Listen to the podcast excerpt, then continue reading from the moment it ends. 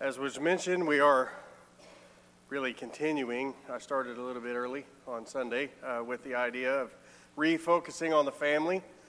Uh, remember, we're talking about focusing or refocusing. Uh, sometimes that means some adjustment, uh, like driving down the, the, the road. You got to make corrections along the way.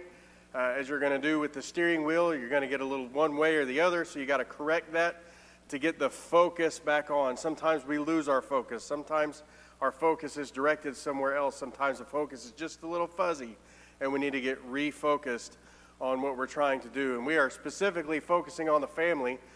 Psalm 127 1 says, Except the Lord build a house, they labor in vain that build it. Except the Lord keep the city, the watchman wake, waiteth, uh, waketh, but in vain.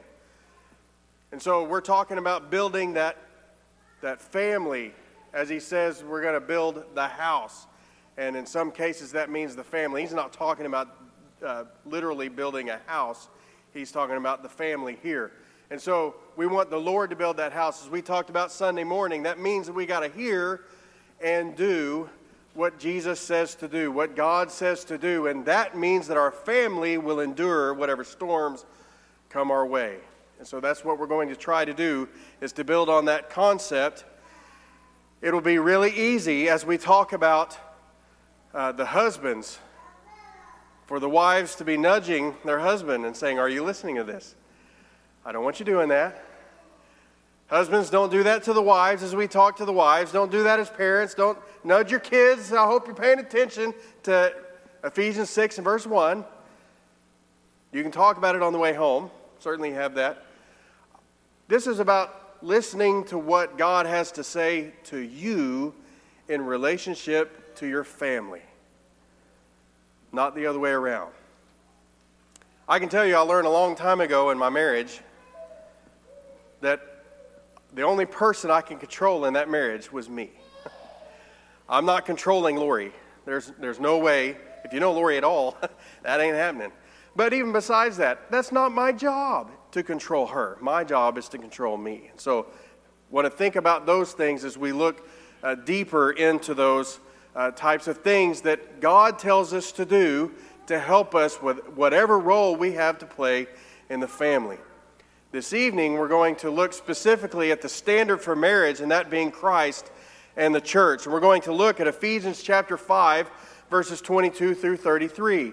Certainly, here, G, uh, uh, Paul is going to talk about the marriage relationship as a uh, husband and a wife. He's also going to talk about Christ and the church. And I think a lot of times as we enter a study on Ephesians chapter 5, we talk a lot about the husbands and wives, and we use the illustration of Christ and the church, or we talk about, and when we don't really talk about or focus on that relationship of Christ and the church, that being the standard for all marriages. And so that's going to be our focus this evening as we're specifically going to talk about Christ and the church as it pertains to Ephesians chapter 5. So if you would, I don't have this passage on the screen because it's a little bit of a lengthy verse, so we're going old school. Pick out, pull out your Bible.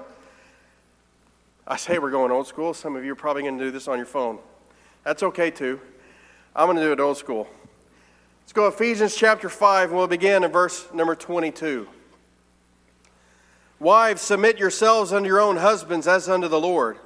For the husband is the head of the wife, even as Christ is the head of the church, and he is the Savior of the body. Therefore, as the church is subject unto Christ, so let the wives be to their own husbands in everything. Husbands, love your wives, even as Christ also loved the church and gave himself for it, that he might sanctify and cleanse it with the washing of water by the word, that he might present it to himself a glorious church, not having spot or wrinkle or any such thing, but that it should be holy and without blemish. So ought men to love their wives as their own bodies. He that loveth his wife loveth himself. For no man ever yet hated his own flesh, but nourisheth and cherisheth it, even as the Lord the church.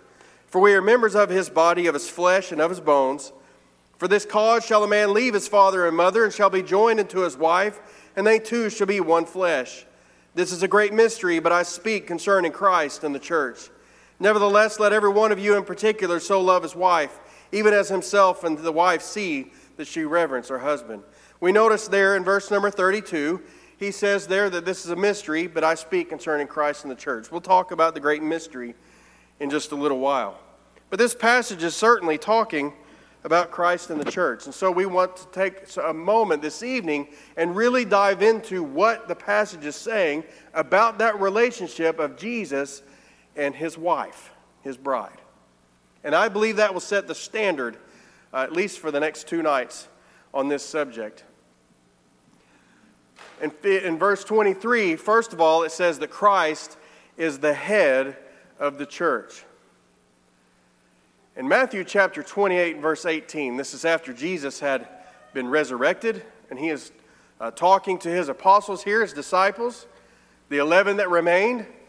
Jesus came and spoke unto them, saying, All power is given unto me in heaven and in earth. Jesus has all power. Now, whether we recognize that power or not is up to us, but Jesus has the authority granted to him. See, what he did on the cross and what he did in the resurrection was justified in giving him the power and the authority that was given him so that he would be the head of the church. What do you think about the type of power that Jesus has? the power that he has even over nature to begin with. And we see this throughout the Gospels and the different readings that we find there and the miracles that Jesus did. These are miracles mean something that's outside of nature. So with the natural things, he calmed the sea. Winds and waves and storms, and all he said was peace be still, and all was calm. That's power. That is authority. He saw a fig tree that wasn't producing fruit and it withered at his command. That's his power. He's able to calm the sea. He's ever able to control nature with the authority that he has given to him by God, by his Father. Not only does he have power over nature, he has power over the spiritual realm as well. There was a, a man that was lame, and he said, Your sins are forgiven. And they began to murmur and think to themselves, Who does he think he is that he can forgive sins? So he said, Which is easier, to forgive sins or to raise him so that he could walk or to heal him? He said, Rise, take up your bed and walk. And he walked. See, Jesus has the power to forgive sins. We don't have the power to forgive sins. Jesus has that authority, and him alone. Not only that, this lunatic had a legion of demons inside him. They knew what he was about. They said, Don't, you've come to torture us before it's time. Not yet, because they knew he was the Son of God. They said, If you're going to cast us out, cast us out into the swine. And that's what he did. He cast them out, and they went into the swine, and then they went over the cliff. See, Jesus has power even over the demons. That's the authority that Jesus has. He also has authority over the physical things of our life. That I didn't know a real good word to, to say this. There's nature, then there's spiritual, then there there's our own life. Notice this, what he says, or what happened here. Lazarus had been dead for four days. They said, Behold, he stinks. And he says, Come forth. And he came forth. When he was going to the cross, he says that he could have called 12 legions of angels and saved himself from death. That's the kind of authority that he has, that he has the power of life and death in his hands. Look at all the power that he has. So he is the head of the church with all that authority. And then we have him teaching in Mark 10 and verse 42. But Jesus called them to him and saith unto them, Ye know that uh, they which are accounted to rule over the Gentiles exercise lordship over them, and their great ones exercise authority upon them. But so shall it not be among you, but whosoever will be great among you shall be your minister or servant. And whosoever of you will be the chiefest shall be servant of all. For even the Son of Man came not to be ministered unto, but to minister and to give his life a ransom for many. all that power, all of that authority that he holds life and death in his hands, and he controls the spiritual realm if he decides to. He says, But that's not my leadership. My leadership is servant leadership. If you want to be the chiefest, if you want to be the chiefest husband, be that kind of a servant. He said, I'm going to, I uh, give my life, my ransom, a ransom for many, give my life a ransom for many. I'll get it right in just a minute. That's what he's doing with all that authority. Is he is the, a, servant leader. Now, certainly, they would have been very aware of the type of leadership that was going on there. He's talking about these Gentiles, he's talking about Rome and how they came in and exercised lordship over them and said, This is how it's going to be. And they demanded that it be that way and submit or die. And Jesus is, I'll die so you can submit. You see the difference? That's a servant leader. And he had all the power in all the world. And he gave his life to set us free. So he says, therefore, the church is subject unto Christ. Now, God certainly has given him the role of head and the role of the authority in the relationship. But he is one who has given us a reason not just because he has authority, but he's given us a reason to serve him because he has set us free, because he's willing to sacrifice himself in such a way, because he's willing to serve us. We're subject unto him. It makes sense that we would be subject unto him, but he even gives us a reason why and a call to do that. 1 Peter chapter 4 and verse 1 says, For as much then as Christ has suffered for us in the flesh, arm yourselves likewise with the same mind. For he that hath suffered in the flesh hath ceased from sin, that he no longer should live the rest of his time in the flesh to the lusts of men, but to the will of God. See, we're subject unto Christ. Because Christ suffered in the flesh, we have the, should have the same mindset that we suffer in the flesh. You know how he suffered in the flesh? He died in the flesh. So we die to our flesh. That's how we suffer in the flesh. We talked about Sunday morning denying ourselves. That's what he's talking about. We sacrifice and mortify the deeds of the body. We suffer in the flesh. For what reason? To be one with Christ, to be one with our husband, to submit to Him, to submit to His will, and not be our own, to willingly submit ourselves to Him because He willingly gave Himself for us so that we can be a part of his family. So we follow that servant type of leadership and submit to his authority in that as well. So, first of all, we see that Christ is the head of the church. We also see about him that he is the Savior of the body. So, he's the head and he's the Savior. How he does that in Ephesians 5, verse 25 says, Christ also loved the church. He loves us. There's no doubt about that, that he loves us. In John 15, verse 13, he says, Greater love hath no man than this, that a man lay down his life for his friends. Is that not what Jesus did? Did he not lay down his life for his friends? Matter of fact, Romans 5 tells us that he laid down his life even when we weren't friends. That's the kind of love that Jesus has for us. That's why he's the Savior of the body, because he loves us to lay down his life for us. Revelation 1 and verse 5 says, And from Jesus Christ, who is the faithful witness, and the first begotten of the dead, and the prince of the kings of the earth, unto him that loved us and washed us from our sins, how? In his own blood. That's why he's the Savior of the body, because he loved us and he shed his blood in his death so that we can have access to him, so that we can be washed from our sins that make us unclean to him. And so that's what he did uh, to show his love for us. He goes on and says, He loved the church and he gave himself for it.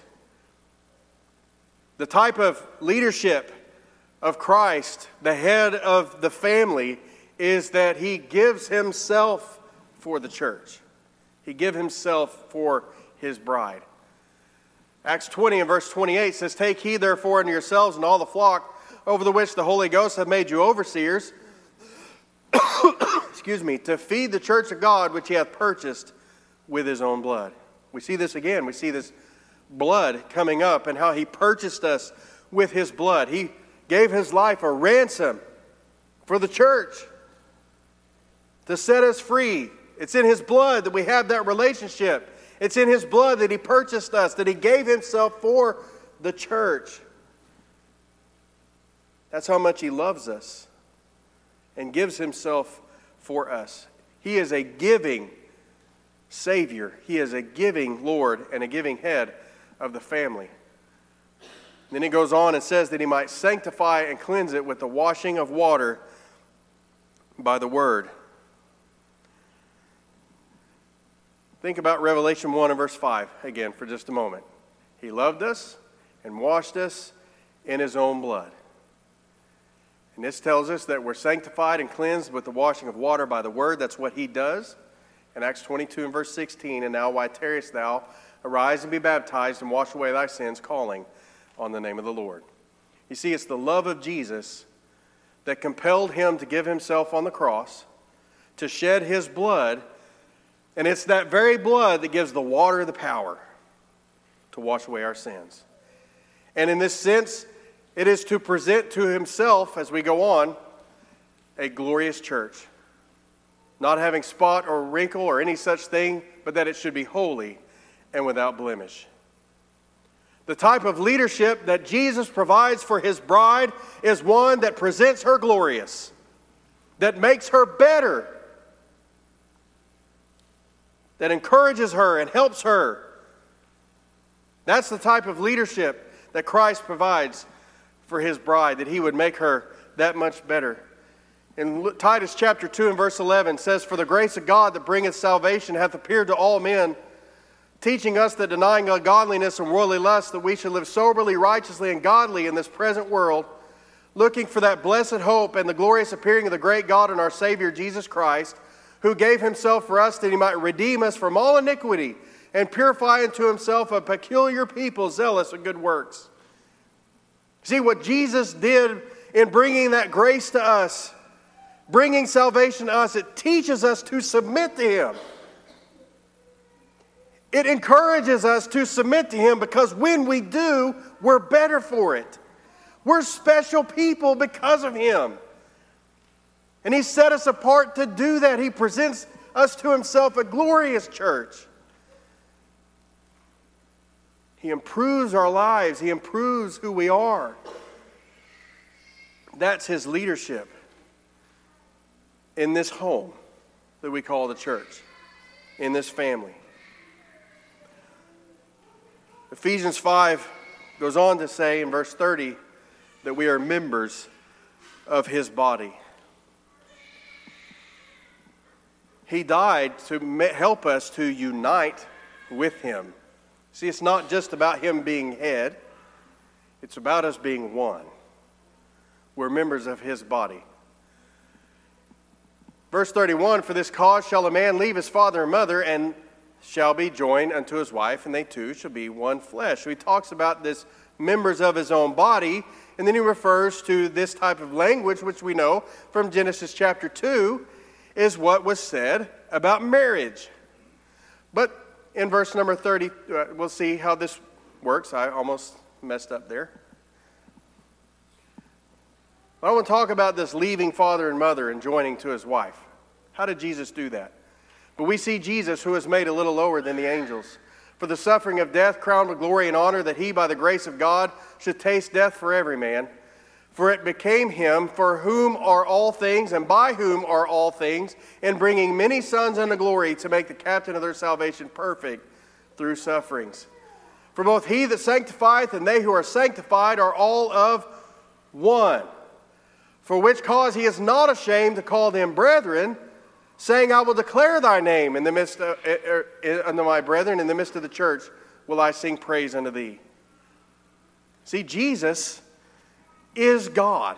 In every way, he is God. But he made himself lower than the angels. See, he left his Father. That's what he did. He left his Father for what purpose? Oneness with you and me. So he could join to his bride. That's what he did. And when he was on the cross, remember that he said, Eli, Eli, lama sabachthani, which is to say, My God, my God, why hast thou forsaken me? For one moment in all of eternity, he was completely separated from his Father because of the sin and the guilt of that sin that was placed on him because of you and me, so that he might present to himself a glorious church, not having spot or wrinkle or any such thing, so that we could be united with him. Talk about leaving Father. That's what he did.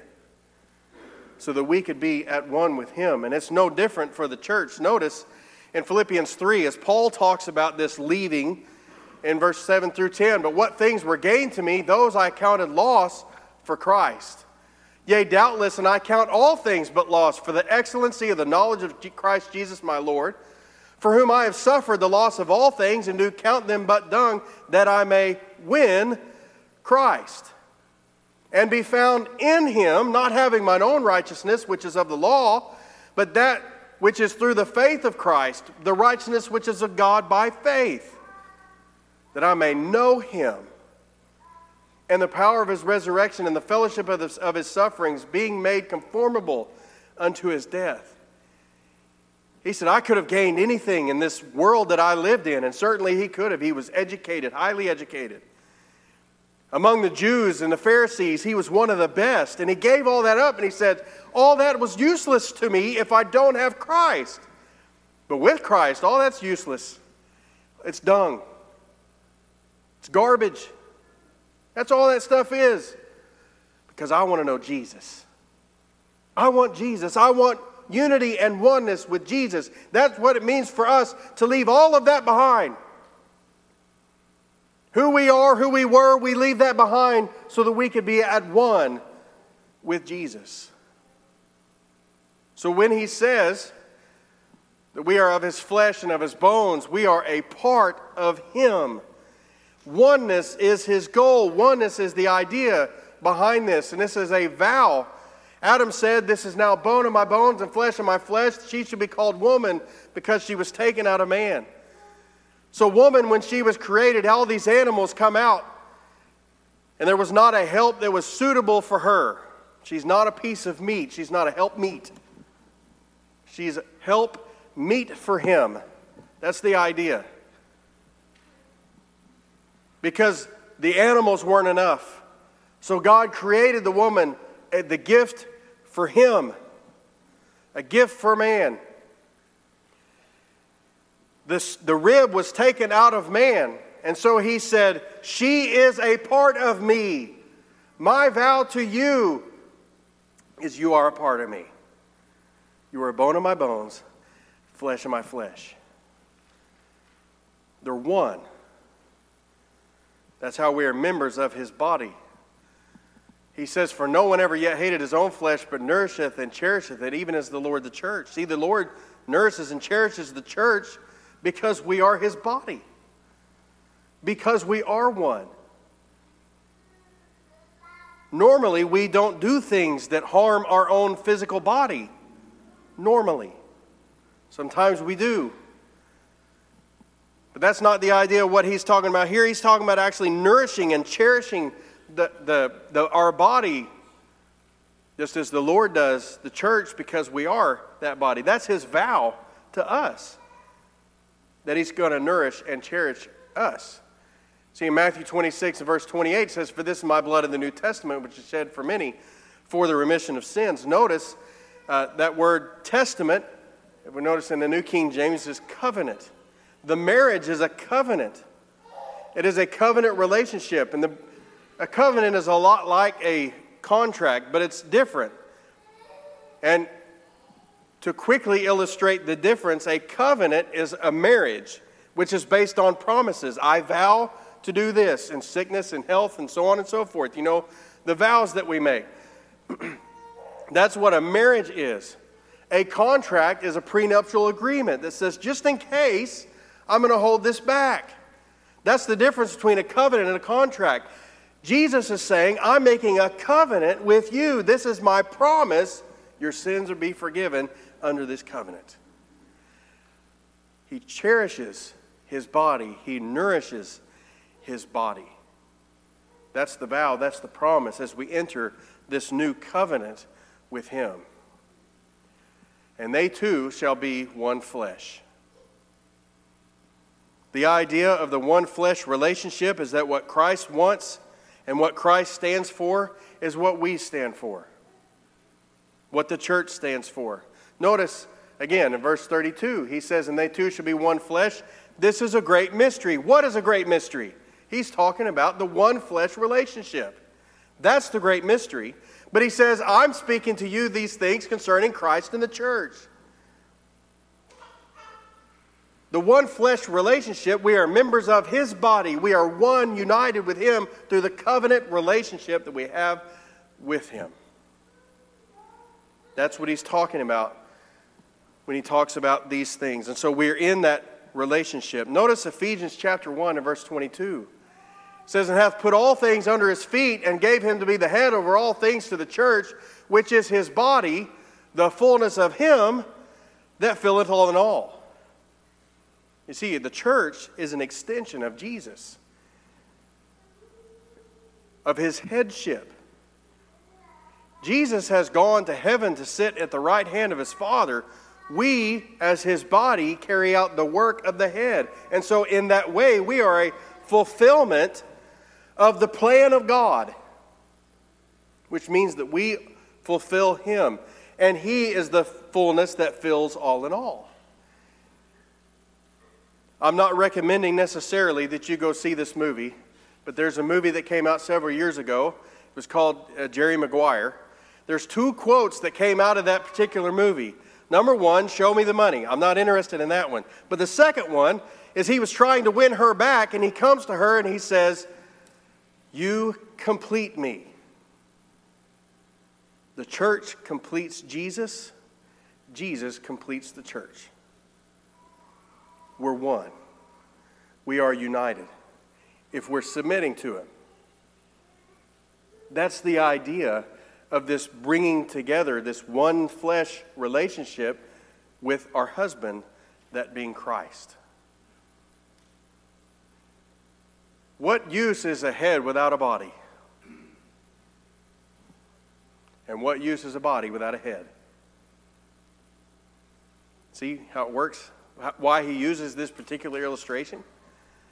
Because we see the one flesh relationship that's going on between Christ and his bride. We are to work together in union, not opposed to that union. But he says, nevertheless, let every one of you in particular so love his wife even as himself, and the wife see that she reverence her husband. At the end of the day, husbands, you're to love as Christ loved the church. You're to be the head and the savior of your family.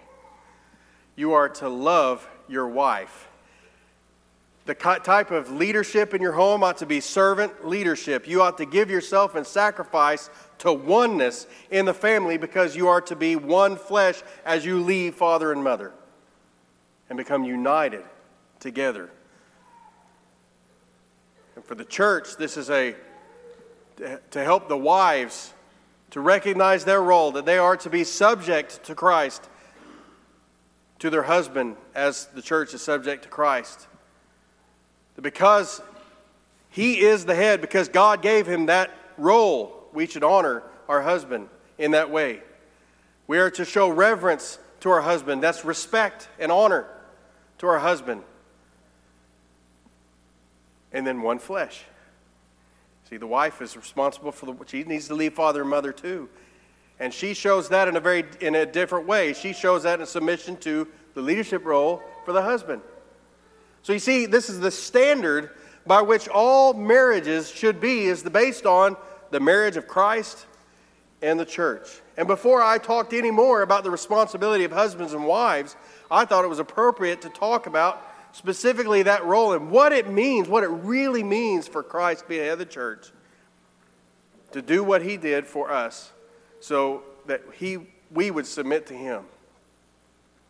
My question for you this evening is Have you left? Have you left your life behind? Have you left sin behind? Have you been washed in the blood of Jesus that sets you free that he might present you to himself a glorious church, not having spot or wrinkle? Have you been baptized where we find the power in that blood so that you could be one with Jesus Christ? Have you done that? If not, make that choice tonight. Won't you be his bride? Won't you come to him this evening and have be washed in the blood and submit to his authority? See, all the rest, the baptizing part really is the easy part. It's the submitting. We got to give it all up and submit to him. And he's the type of leader that we should want to follow, that we should want to submit to and be one with.